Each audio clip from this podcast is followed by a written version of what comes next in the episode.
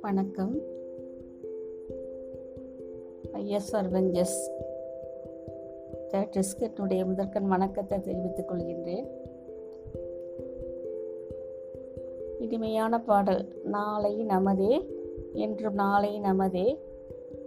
தாய் வழி வந்த தங்கங்கள் எல்லாம் நேர் வழி சென்றால் நாளை நமதே என்கின்ற பாடலை எனக்கு அடிக்கடி நினைவுக்கு வரும்போது என்னை கடந்து அது இப்போ கூட அந்த பாட்டு போகும்போது எனக்கு மனசு ரொம்ப கஷ்டமாக இருக்குங்க.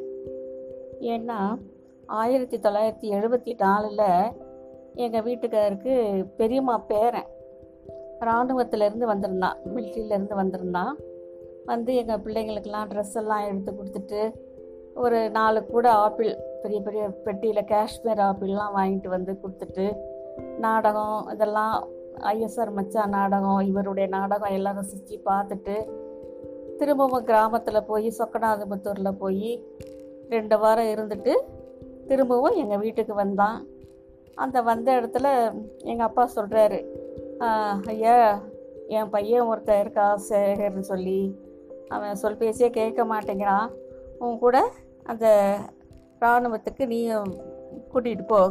அது எப்படி சேரணுங்கிறத நீ சொல்லு. தாத்தா சேர்த்து விட்றேன் அப்படின்னு சொன்னார். அவன் சொன்னான் அவன் பேர் தர்மராஜ். அவன் சொன்னான் தாத்தா நீங்கள் அப்படிலாம் நினைக்காதீங்க. தேவையில்லை. நானும் ரெண்டு பிள்ளை இருக்கேன். எங்கள் அம்மாவுக்கு ரெண்டு பிள்ளை. ஒரு பிள்ளை போயிட்டாலும் ஒரு பிள்ளை எங்கள் அம்மாவுக்கு இருப்பாங்க. உங்களுக்கு ஒரே ஒரு பையன் தான் நீங்கள் அந்த நினைவு நினைக்காதீங்க. தாத்தா அப்படின்னு சொல்லிட்டு ரொம்ப ஜாலியாக இருப்பான் பார்த்துக்குங்க சுட சுட தான் டீ குடிப்பான் சூடாக சாப்பிடுவான் நான்வெஜ்ஜு சாப்பிடுவான். அவன் கலவாக சிரிப்பான் அவன் சிரித்தான்னா அந்த வீடே தெரியும். அப்படி வீடே சவுண்டாக இருக்கும் அந்த மாதிரி. இவர் ஒரு தடவை ட்ராமாவை கூப்பிட்டு போனால் அண்ணாமலை மன்றத்தில் அவன் சிரிக்கும்போது அந்த அளவுக்கு எதிரொலிச்சு தான் அந்த இடத்துல அவ்வளோ ஒரு சிரிப்பு சிரிச்சிருக்கான். ஐஎஸ்ஆர் மச்சான் நாடகத்தை பார்த்துட்டு. அவன் பேர் தர்மராஜுங்க. அவன் வந்து இருக்கும்போது அவன் ஊருக்கு கிளம்புறான். ஊருக்கு கிளம்பும்போது அவ்வளோ தூரம் போகிறானேன்னு சொல்லிட்டு நாங்கள் முறுக்கு சீடை அதிரசம் எல்லாம் செஞ்சு பெரிய பெரிய டின்னில் அடைச்சி ரெண்டு மூணு நாளைக்கு வேண்டிய சாப்பாடு. இப்போல்லாம் சீக்கிரம் போயிடுறாங்க. அப்போ கொஞ்சம் பிரயாணம் ரொம்ப தூரம் இருக்கும். அவங்க கடைசியில் அந்த எல்லை பகுதிக்கு போகிறாங்க இல்லையா? அவன் போய் சேர மூணு நாள் ஆயிரும். புளி சாதம் தயிர் சாதம் அப்புறம் நான்வெஜ்லாம் ரொம்ப பிடிக்கும். அதெல்லாம் செஞ்சு எல்லாமே டப்பாவில் அடைச்சி அவனுக்கு எல்லாம் அன்னைக்கே அனுப்புகிறோம் அனுப்பும்போது அவனை ரெடியாக அவனு கிராமத்துலேருந்து வந்துட்டான் அவன் இதெல்லாம் ரெடியாக செய்து வச்சுருந்தேன். சாப்பிட்டுட்டு அவன் கிளம்புறான் பார்த்துக்குங்க கிளம்பும்போது எங்கள் வீட்டில் அவர் என்ன சொன்னார்? அப்போல்லாம் பேபி டாக்ஸின்னு இருக்கும். மேலே மஞ்சள் கலரில் டாப் இருக்கும்.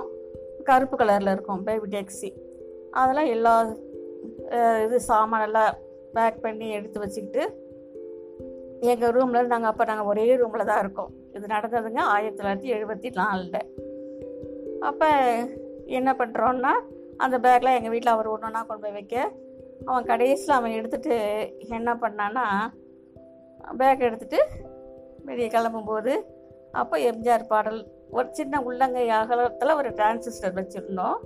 அதில் வந்து நாளை நமதே இந்த பாடல் உற்சாகமாக பாடுறத கேட்டவொடனே அவனுக்கும் நின்று அந்த பாடலை பாடிட்டு அத்தை மாமா நாளை நமதே அப்படின்னு சொல்லிட்டு அந்த பேகை மாட்டிட்டு அந்த டாக்ஸியில் உட்காந்து போனால் எங்கள் வீட்டுக்காரர் அவரும் போய் ட்ரெயினை ஏற்றி சென்ட்ரலில் போய் ட்ரெயின் ஏற்றி விட்டுட்டு வந்தாங்க.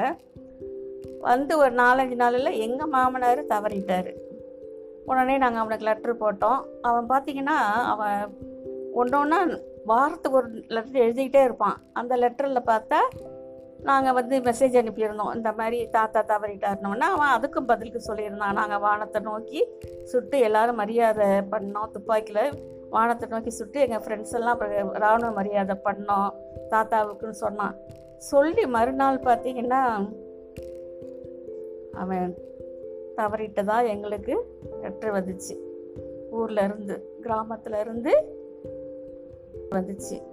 தாங்கவே முடியல. என்னால் எனக்கு அப்படி மயக்கமே வந்துருச்சு. ஏன்னா அவனுடைய லெட்ரு முத நாள் தான் பார்க்குறேன் ஏன்னா அப்போல்லாம் லெட்ரு போட்டால் ஒரு வாரம் அஞ்சு நாள் ஆறு நாள் வந்து சேரும். அப்படி அவன் போட்ட அப்போ அவன் உயிரோடு இருந்திருக்கான். எனக்கு அவன் லெட்டர் வந்து சேரக்குள்ளே அதுக்குள்ளே அவன் வந்து அந்த மாதிரி ஆகி ஊருக்கு மெசேஜ் போய் அங்கேருந்து எனக்கு லெட்டர் வருது. அப்போனா பாருங்கள் எவ்வளோ பெரிய துன்பம். அதனால தாங்கவே முடியலங்க.